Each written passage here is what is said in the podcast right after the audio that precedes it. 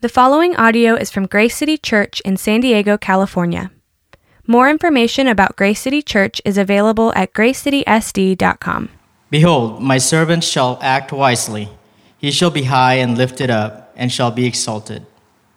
As many were astonished at you, his appearance was so marred beyond human semblance, and his form beyond that of the children of mankind. So shall he sprinkle many nations. Kings shall shut their mouths because of him, for that which has not been told them they see, and that which they have not heard they understand. Who has believed what he has heard from us? And to whom has the arm of the Lord been revealed? For he grew up before him like a young plant, and like a root out of dry ground. He had no form of, or majesty that we should look at him, and no beauty that we should desire him. He was despised and rejected by men, a man of sorrows and acquainted with grief. And as one from whom men hide their faces, he was despised, and we esteemed him not. Surely he has borne our griefs and carried our sorrows. Yet we esteemed him, him stricken, smitten by God, and afflicted. But he was pierced for our transgressions, he was crushed for our iniquities. Upon him was the chastisement that brought us peace, and with his wounds we are healed. All we like all we like sheep have gone astray. We have turned every one to his own way, and the Lord has laid on him the iniquity of us all. He was oppressed and he was afflicted, yet he opened not his mouth. Like a lamb that is led to the slaughter, and like a sheep that before its shearer is silent, so he opened not his mouth. By oppression and judgment he was taken away. And as for his generation, who considered that he was cut off out of the land of the living, is stricken for the transgression of my people. And they made his grave with the wicked and with the rich man in his death, although he had done no violence, and there was no deceit in his mouth. Yet it was the will of the Lord to crush him. He has put him to grief. When his soul makes an offering for guilt, he shall see his offspring, he shall prolong his days. The will of the Lord shall prosper in his hand. Out of the anguish of his soul he shall see and be satisfied. By his knowledge shall the righteous one, my servant, make many to be accounted righteous, and he shall bear their iniquities. Therefore, I will divide him a portion with the many, and he shall divide the spoil with the strong, because he poured out his soul to death and was numbered with the transgressors. Yet he bore the sin of men, of many, and makes intercession for the transgressors.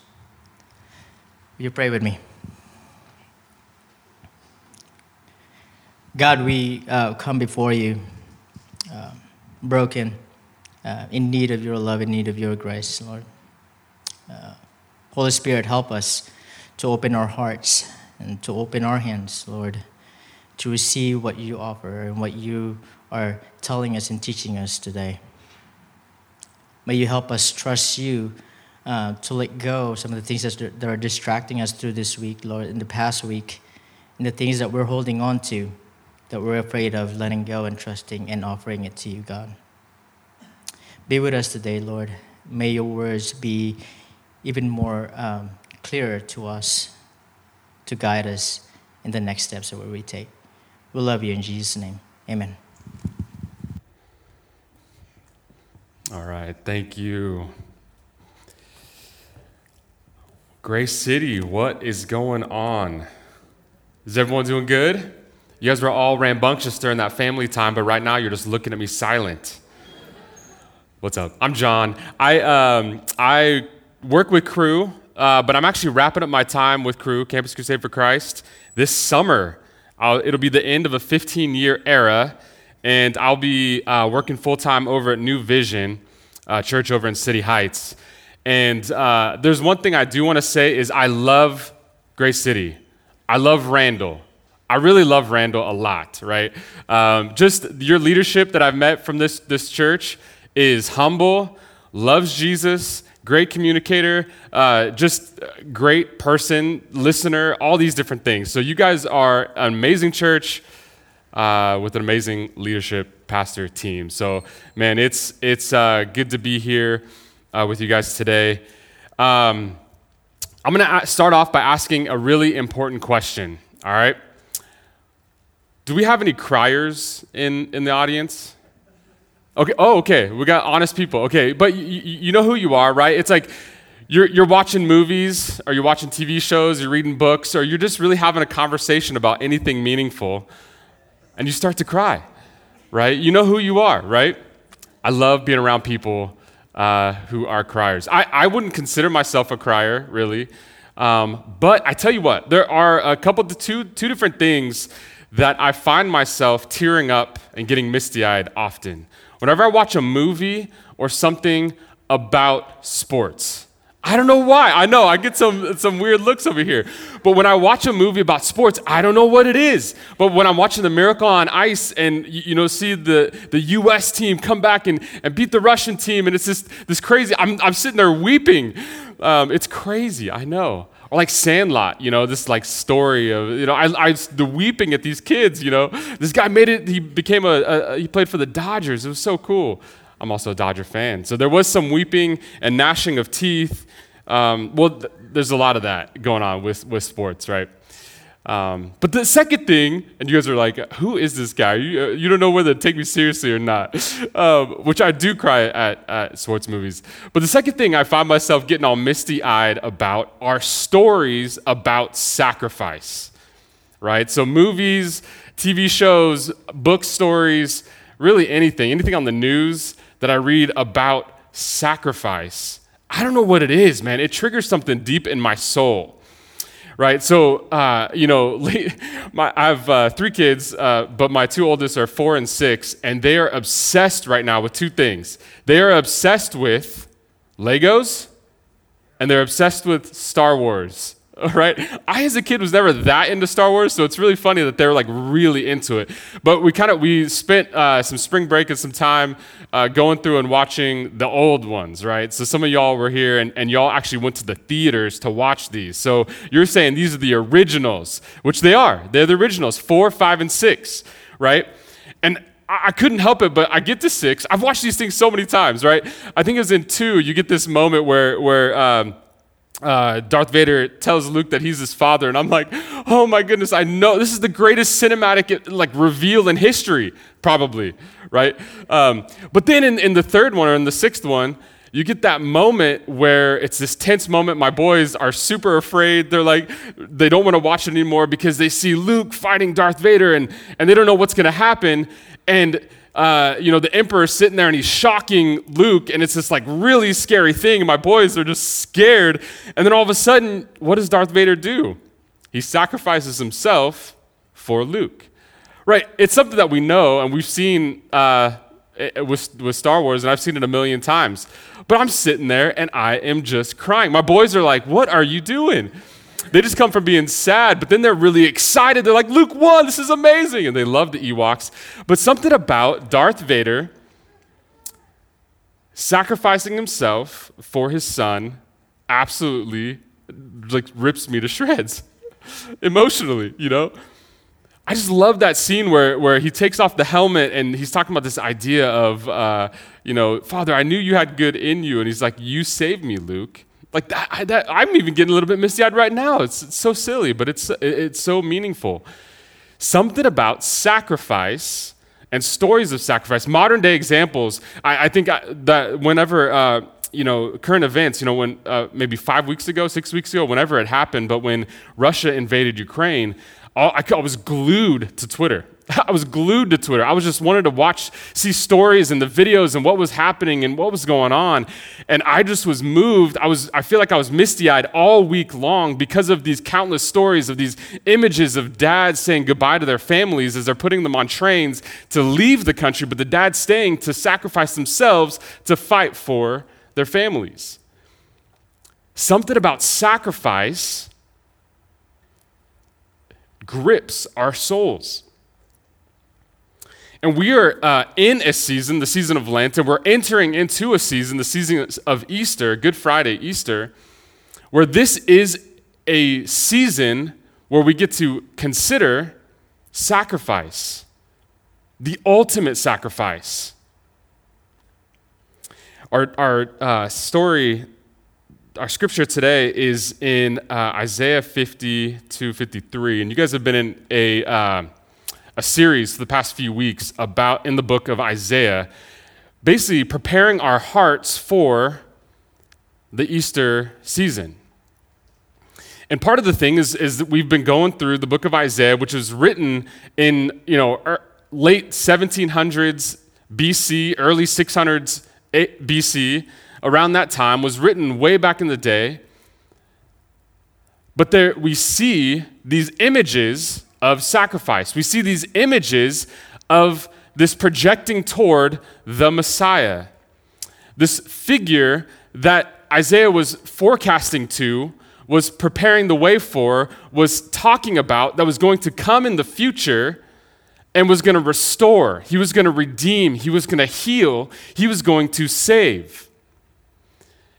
And so, what's amazing is when we read the Old Testament, it, it, uh, it's, it's often like my boys also like the highlight magazines. You guys know the highlight magazines? So we get, we get one of those in the mail, and there's two things we love about the highlight magazines that we like to do together. The first one is there's that thing that says, find all the silly images. So you kind of go through and you find all the silly images. Really fun. But the second one is the hidden pictures. Is that you're sitting there, and I love the hidden pictures, but you have the little the thing down at the bottom, and you're trying to find those images in the picture. And it's really hard to find. It's really confusing at first, but once you see it, you can never unsee it. When you go back, you always know where the carrot was. It was hidden between the tree. You know what I'm saying? But it's like that with the Old Testament. Sometimes when, you know, when we read the Old Testament, we kind of think about it and we look at it and we're, we're searching the Old Testament, we're thinking, is this a different kind of God from the New Testament? He seems angry and wrathful. In the New Testament, he seems loving and kind. What, what's the difference? But when we encounter Jesus and we meet Jesus and we start to, uh, we have the, the ministry of the Holy Spirit in us and working through us, when we read the Old Testament, it's kind of like finding that image that once we see Jesus and we see the gospel in the Old Testament, we can never unsee it. And you realize that from Genesis 1 all the way through to the end of the Bible is this story of sacrifice, this story of redemption, this story of savor, saving. It's really amazing. And so we're, going to be talking about uh, in the book of Isaiah.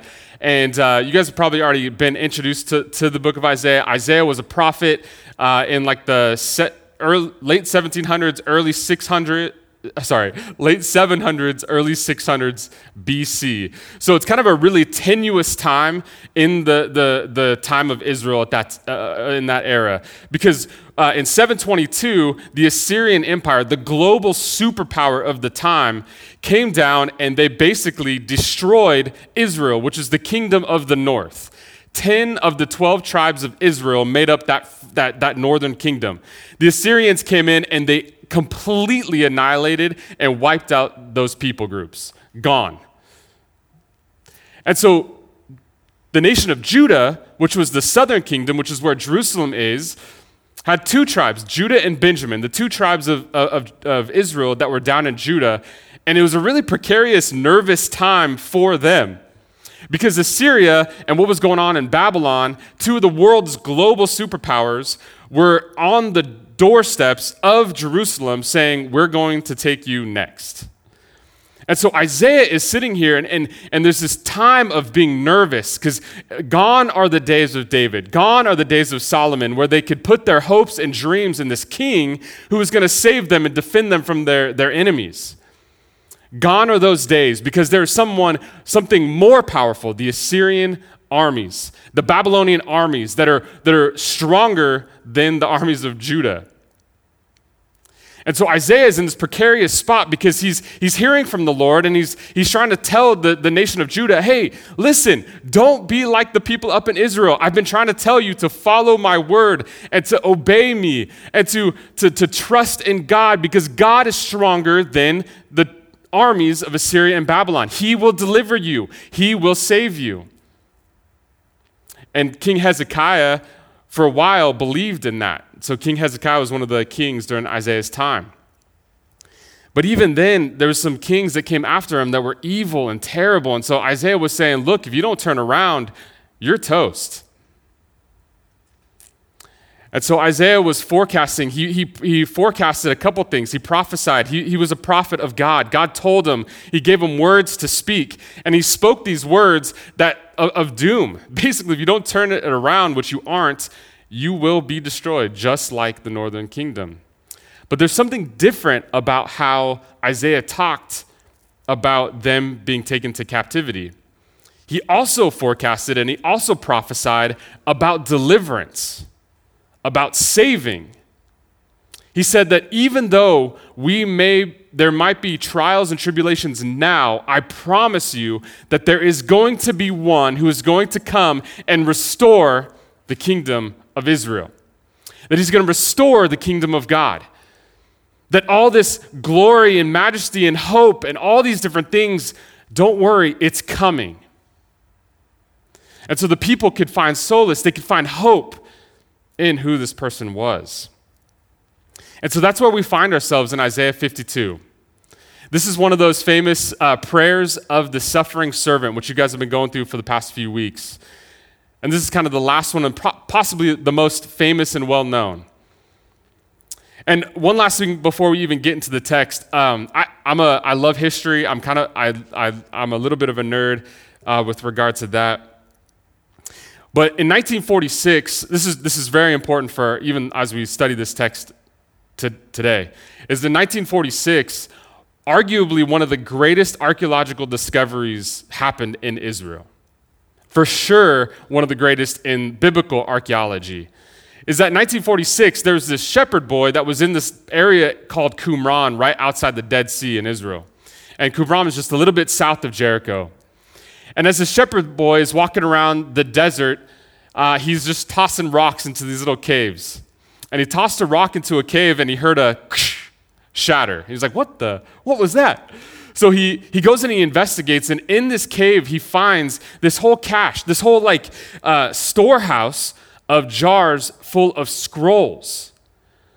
And so, as, they, and as these archaeologists start to, to figure out what these scrolls were, they found all kinds of scrolls of, the, of Old Testament books. They found all kinds of these holy uh, writings from way back in ancient times, in BC times. And one of the most significant things that they found was they found a whole Isaiah scroll. All 66 books of Isaiah, they found it right there. And they dated it to between 1 and 200 BC. Up until that time, theologians, we, we didn't have an Isaiah, like the oldest Isaiah manuscript that we had was from like 900 AD.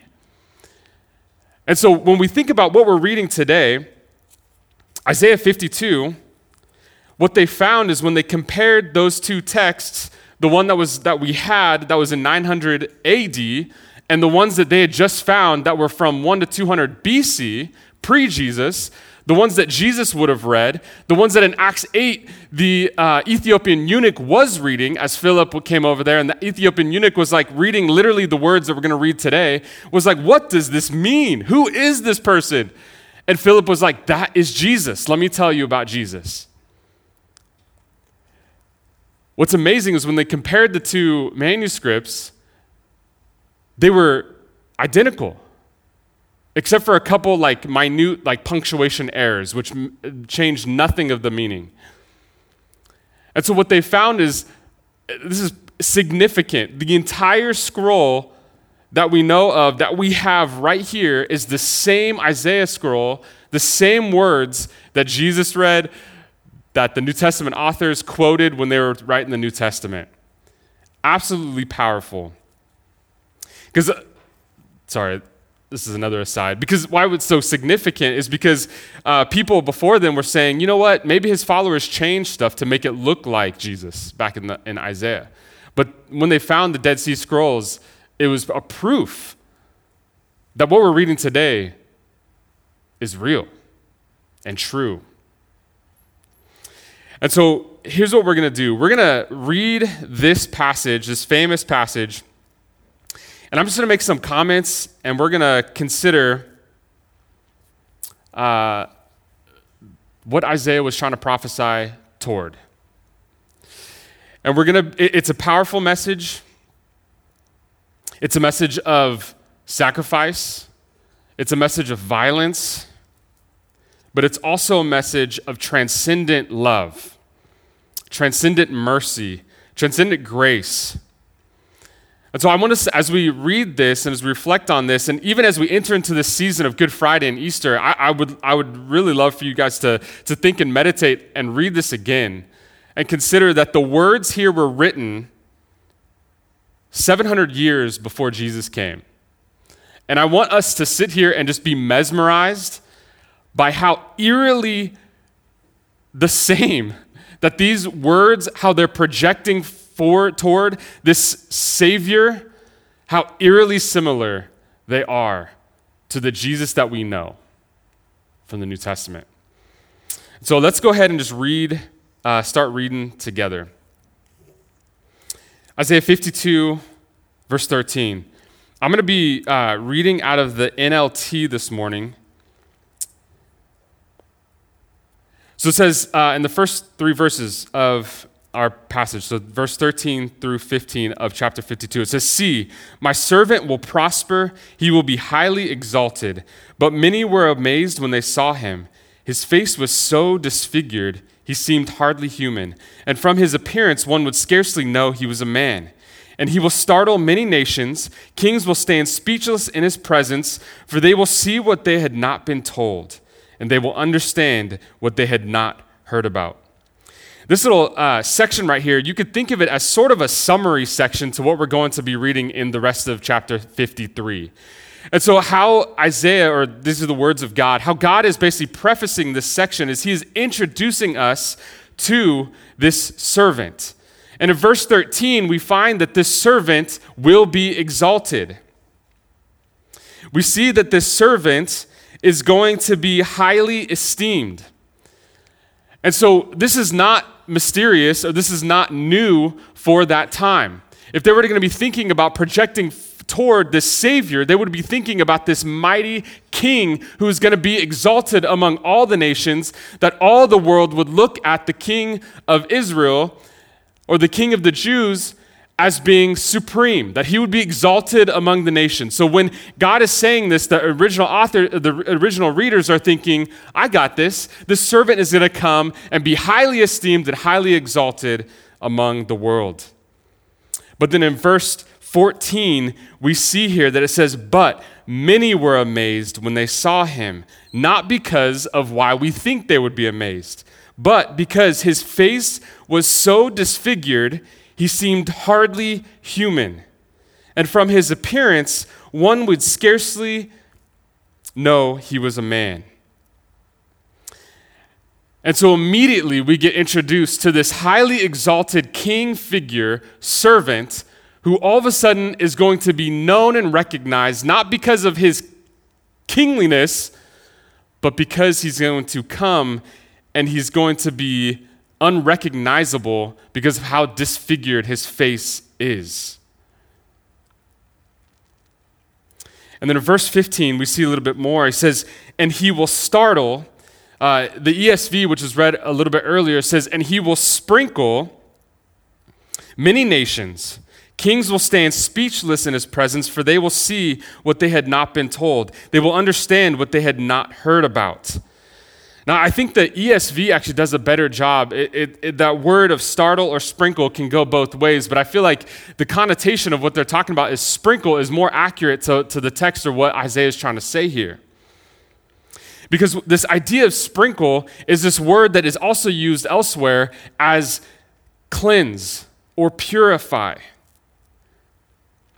it, it, it, it, has these echoes of the sacrificial system where, where the priests would come and they would sprinkle blood on the, the altar to, to atone or to heal the sins of all the people of Israel.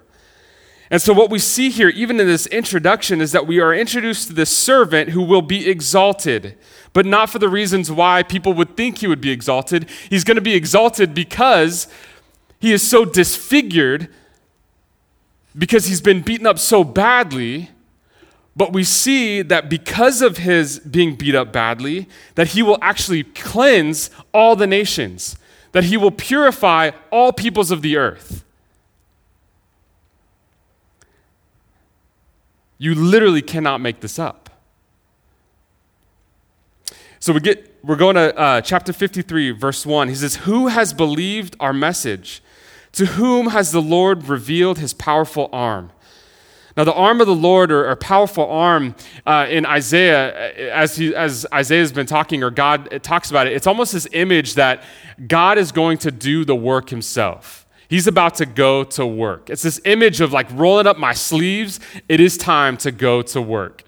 And so, what God is saying here is that to, who, has, who has believed our message? To whom has the Lord revealed his powerful arm? Is that something is going on here, that the servant is coming and God is about to roll up his sleeves and go to work to do something. He's going to go to work himself to purify the nations. We can continue in verse 2. 2 and 3. He says, My servant grew up in the Lord's presence like a tender green shoot, like a root in dry ground. There was nothing beautiful or majestic about his appearance, nothing to attract us to him. He was despised and rejected by men, a man of sorrows and acquainted with grief, and as one from whom mid, men hid their faces. He was despised and we esteemed him not. One of the most amazing things, and you know, th- this is one of those famous uh, verses that we use to. I mean, th- this this this passage is projecting to to the person of Jesus Christ. And what's one of the most amazing things that I, I think about Jesus is we read it even in Philippians 2. It's this idea that God did not count himself equal, or Jesus did not count, count himself equal to God, but he came to earth to suffer, to be a servant, to die on his creation's behalf. And what's so amazing when I think about Jesus, when I think about this passage about how he, he grew up before us like a young plant in a root of dry ground, he had no form of majesty that we should look at him, no beauty that we should desire him. What's so amazing about that, it's so counter to how we view uh, the world today. We have so many rock star pastors, or I don't know if you guys followed the, the Instagram account, Preachers and Sneakers. Um, it is, it is, it's, it's sad, it's sadly kind of really humorous and funny, but it, it's basically this, this Instagram profile that, that has, you know, takes pictures of these pastors that are wearing like, uh, $5,000 Louis Vuitton jackets or like all these different things, you know, as they're preaching. But it's so odd how counter to our society and how we are gravitated to fame, how we're gra- gravitated to what is attractive. We're gravitated to all these things, but that Jesus himself, the king of the world, came and this passage even said, no, when they, people looked at him, they're like, eh, he's just whatever. It's just wild to think about. That even when we think about this king that the, the Jews or the Israelites were, were looking forward to, they were looking for this king that was going to save them from the surrounding uh, oppressive nations. This majestic, mighty king that was going to come with his armies of angels to destroy everyone and to reinstate his kingdom. And so they were expecting this majestic king to come through, roll up in his chariots, I guess, or whatever they had at that time, roll up and just be like, this is my territory. Get away. You know, whatever it was. But instead, he came as a servant, the exact opposite. He came, he was not flashy, he was human. You ever think about that? That the God of the universe created all things. He's outside of time, he's outside of space, he's outside of anything that is in our comprehension that He literally made each of us and He became one of His creation. As an infant, we have some new babies born here in the church recently, last, this last month. You ever think about that? That the king of the universe think of all the different ways he could have come to earth. but he came as an infant, being birthed, and had to be, subject himself to Joseph and Mary taking care of him. You know how babies are so helpless? The king of the universe was a helpless little baby. It's what we get to celebrate and think about in December. It's just wild. He had no form, majesty, or beauty. He just was not an attractive guy. He was just normal. He was worked a blue collar job in a town Nazareth. I think later I, I, forget where it is, but they talk about this idea of who, what good can come from Nazareth. He even came from a town where people were like, "Ew!" Like I wouldn't go there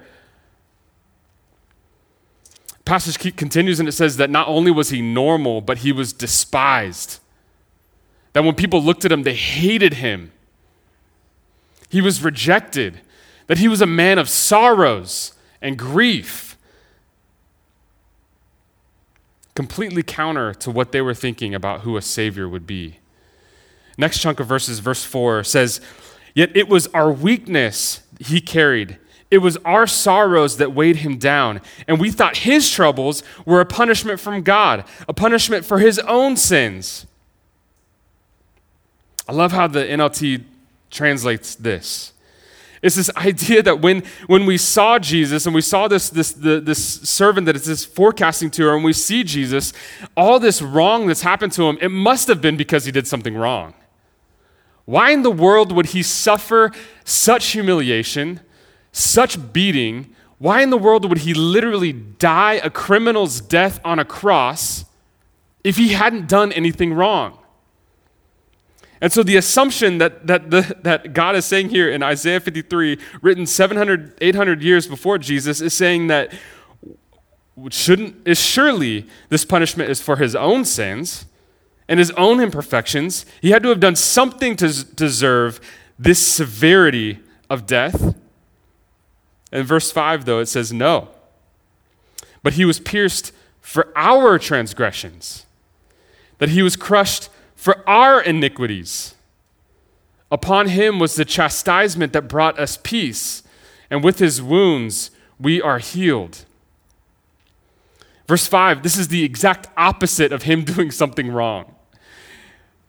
God is saying that this servant, this suffering servant, this Messiah, this majestic person that is going to come, that is ultimately fulfilled in Jesus, came not to be punished for his own sins, for his own transgressions. His iniquities is also trans, uh, translated as kind of a. Um, a perversion of God's law. He didn't come because he perverted God's law and the way he acted, but he came and he suffered punishment for our sin for what we have done wrong. It says, uh, upon him was the chastisement that brought us peace. What's so crazy about this, and what's so crazy as we think and we reflect upon the Easter season, as we uh, reflect upon Good Friday, even, is this idea that he didn't just suffer for our sins, but he suffered and he suffered punishment so that we, his creation, those who believe in Jesus, would have peace. This peace is kind of it's this image of the lion laying down with the lamb. It's this image of uh, you know, I don't know if you go to the zoo, but they have this this exhibit where they have like a cheetah and a dog that are friends. you know, um, but it's like that, like where an, this fierce predator animal can hang out with this like prey animal, and they could be at peace with one another.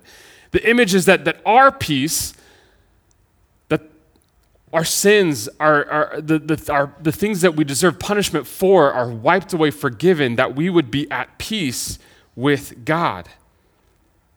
This is the great paradox that He suffered and He was punished so that we would be at peace with God. Verse 6 says, And we, like sheep, have gone astray. We have turned every one to his own way, and the Lord has laid on him the iniquity of us all. He was oppressed and he was afflicted, yet he opened not his mouth. Like a lamb that is led to the slaughter, and like a sheep that before its shears is silent, so he opened not his mouth. One of the questions that I like to ask people in general is what do you think is wrong with the world? Like, if in your mind, what do you think is the core root of what's wrong in the world? Because we see the wrong in the world. Like, on a macro scale, I mean, we're seeing, uh, yeah, all the conflicts.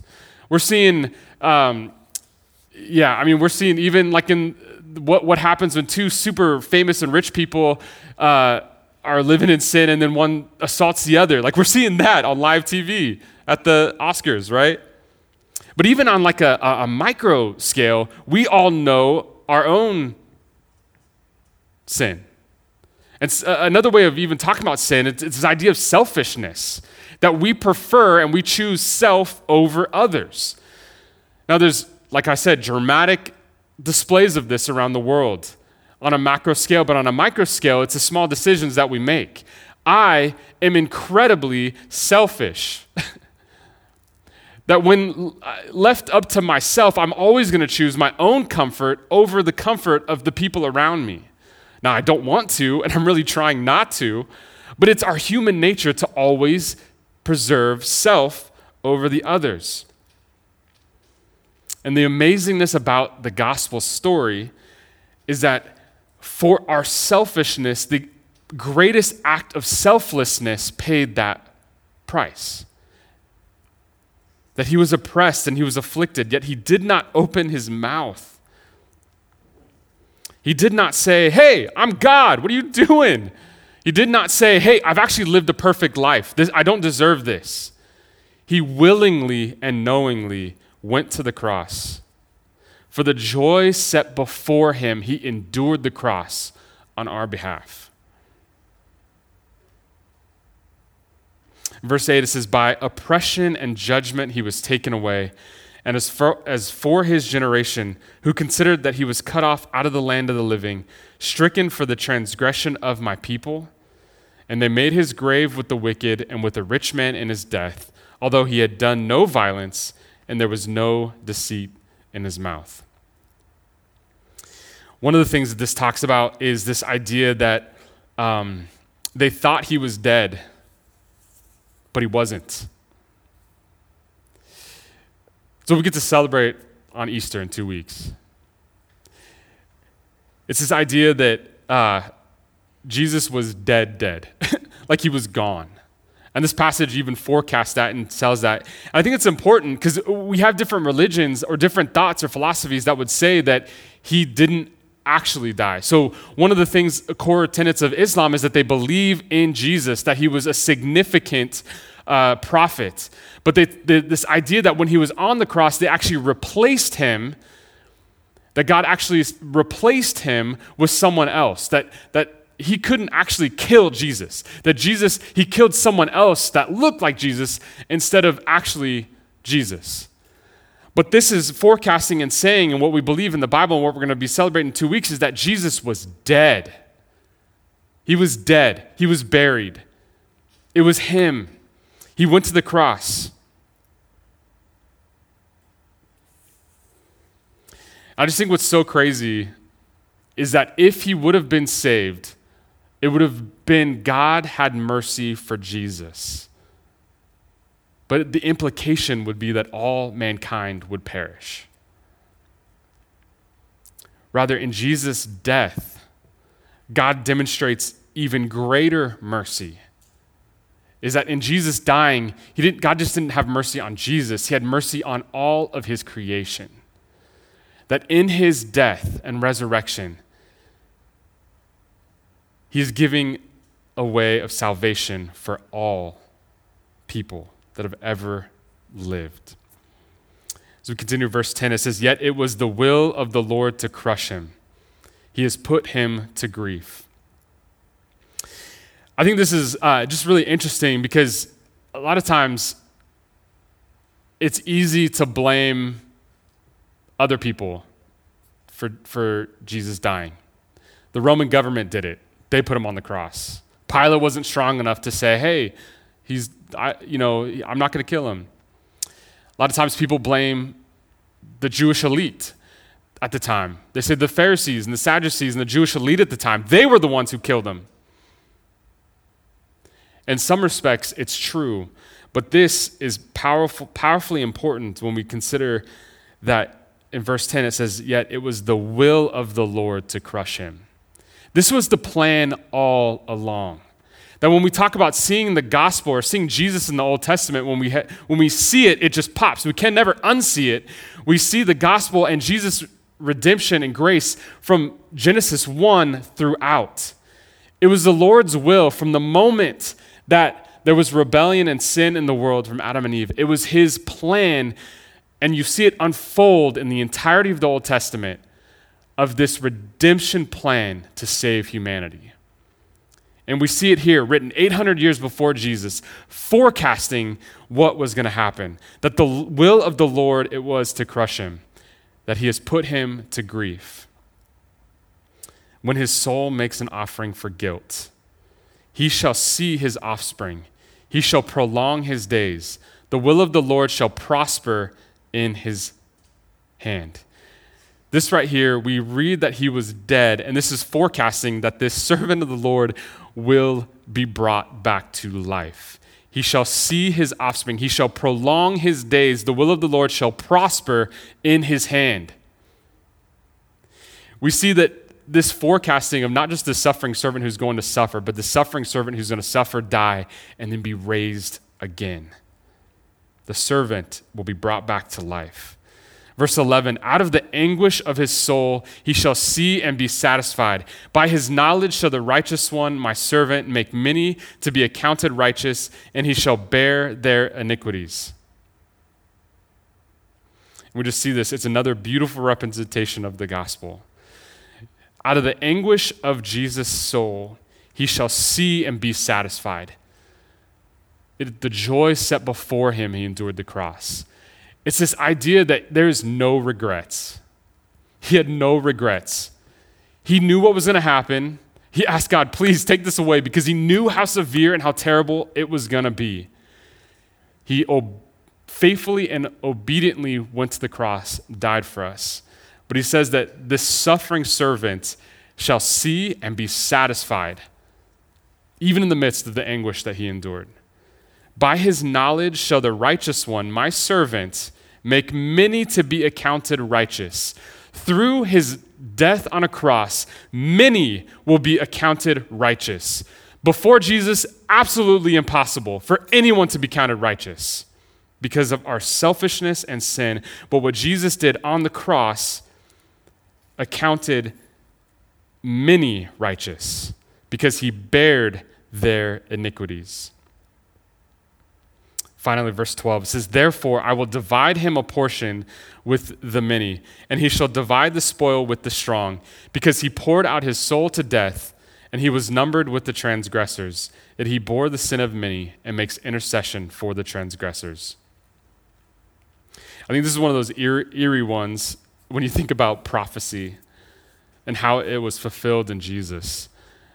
When he talks about, uh, because he was, uh, he was numbered with the transgressors. You, you consider um, who was on either side of him with the crosses, right? Uh, it was him in the middle, and then the criminals, the people that deserved to be killed uh, and die a criminal death on either side of him. That he was numbered with the transgressors. He was just like any other criminal or person that he bore the sin of everyone.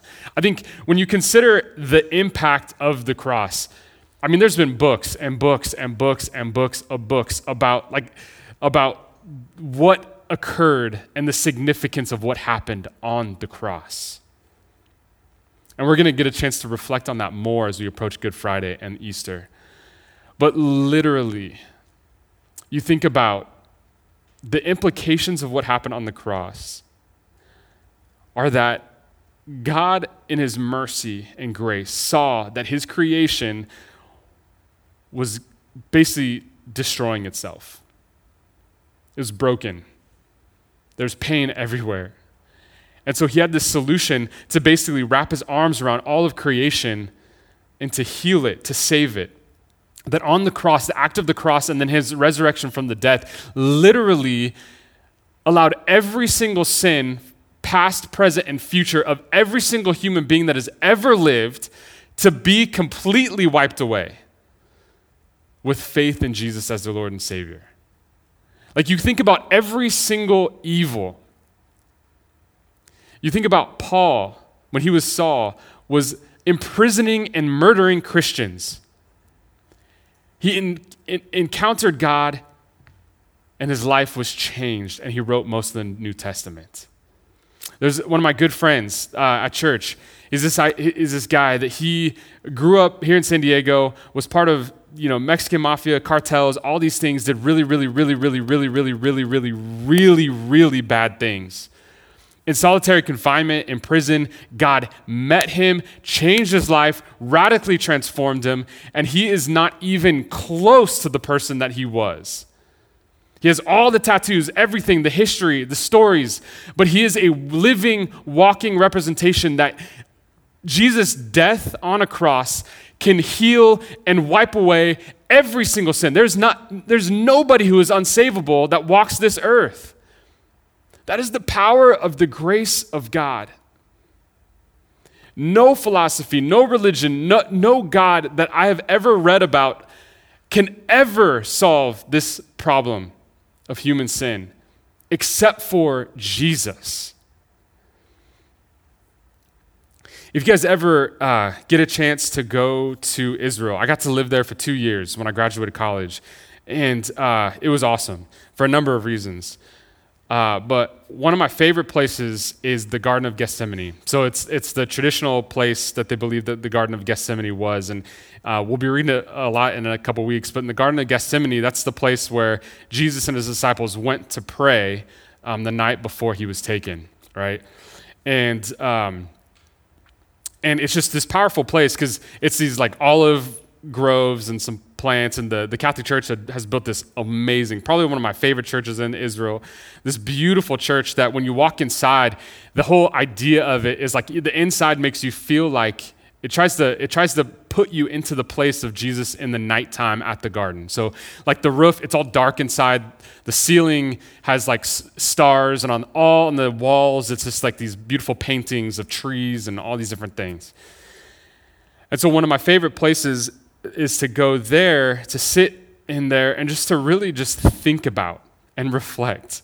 And I invite you to do that even in this season, is to realize that Jesus was real. I know we know that, but it, we take it for granted sometimes that he was like a real human being that had real emotions and, and suffered real things and was in that garden and he was praying and he had all what he was about to go through on his mind, weighing heavy on his heart. And he was thinking just, God, do I really have to do this? And I just imagine sitting there, and I just imagine, like, what, you know, obviously God said no. oh, well, yes, you have to go through this. Um, but what I imagine is as he did this, he had this fortitude, and, and, and God the Father ministered in a, in a way that's such a mystery to God the Son and I really believe that the fully divine Jesus could see the faces of each of us as he considered what he was about to do. Because I don't know, other than true love, I don't know what would motivate a person to undergo what Jesus did. And so I, I, I sit there in that church and I just reflect on that and I think about that, the 2,000 years later, that he had me in mind when he thought about going to the cross. That he had, that, that my end destination, if without him doing that, would have been an eternity separated from him. And he could not bear that to be. And so he went, he said, You know what? I got to do this. He went and he endured savage beating like I don't know if I I, I'm, i do boxing, and so like even to have someone punch me in the face, it doesn't feel good, right? He got punched in the face repeatedly. He got spit on. He got shamed. Uh, there's there's these bushes. If you go to Israel, there's like these these fat thorns that grow on them, And these are the thorns that they had taken the branches and made this thorn cross thing that they just shoved on his head. I'm probably not like nicely or grac- graciously. That they whipped him repeatedly. They put robes on his bloody back and they ripped that off. I just enduring all that he went through that he could barely even hold. I mean, this, this beam that he was going to hold to be hung on was already heavy, but he was so weakened by no food, no water, and getting beaten that he couldn't even carry it that they had to have someone carry it for him. And that even to the point when he got to the cross, endured the cross. And when you think about enduring the cross, literally fat nails being driven through your wrists and in your feet, hung on a tree. And the whole idea behind that is it, it wasn't going to be like literally like the elements necessarily or, or, or the piercing of your wrist that was going to kill you. It was you were going to suffocate. Once you're down like this, literally no, you could not breathe. And so you had to, with your feet, with the nail through your feet, push yourself up of the nail that's going through your feet attached to the cross, push yourself up to breathe, and then come back down. And then when you couldn't breathe again, you had to push yourself back up and breathe and come back down. It was a brutal form of torture. And that is what he endured for you. And that is what he endured for me. And when you consider the, uh, the length in which he went to die for you and for me, not out of obligation, but out of sincere and true selfless love. This is the Christ. This is the Messiah. This is the person. This is the servant that Isaiah is forecasting to seven, eight hundred years before Jesus. This is the one that he's forecasting to, the, the servant that is going to come and suffer, but ultimately be exalted among the nations. That he will come back as the triumphant king, and he has already established his kingdom. But it's not a kingdom that we all thought. It's a kingdom of service, it's a kingdom of true self sacrificing love. It is a kingdom of grace, it's a kingdom of mercy. This is the kingdom that he is inviting us into. So, as we enter into this season, or continue in this season, let's take it as an opportunity to reflect on this suffering servant that Isaiah so long ago was forecasting to, and that we see in the New Testament the ultimate fulfillment in the person of Jesus Christ, who is alive today and wants to be in a relationship with you. And he wants to be in a relationship with me. It is the greatest news in the history of mankind. so I'm going to go ahead and pray for us as we wrap up. God, we just thank you for your goodness, and we thank you for your mercy, and we thank you for your word. And God, ultimately, we just thank you for the ultimate sacrifice. We thank you that you, you loved us individually and collectively so much to endure what you endured, to do what needed to be done in order to save us from an eternity separated from you that you wanted us to be in relationship with you. You want us to experience the love and the joy and the peace and the patience and kindness and self control that come through a relationship with you. You wanted us to experience what it looks like to be true adopted sons and daughters into your family. Even though we don't deserve it, you joyfully want us to be in family with you. And that you've given us an opportunity to be in your kingdom here, but also for eternity, life with you, where there's no more suffering, no more pain, nothing that we can just be in community and worship you forever. And Lord, thank you for who you are. Thank you for what you've done. And may we be transformed by your word. For all these things, your name. Amen. Thank you for listening to this resource from Grace City Church. If you found this helpful, feel free to share it and enjoy more resources at gracecitysd.com. Grace City Church exists to equip people with the gospel for everyday life.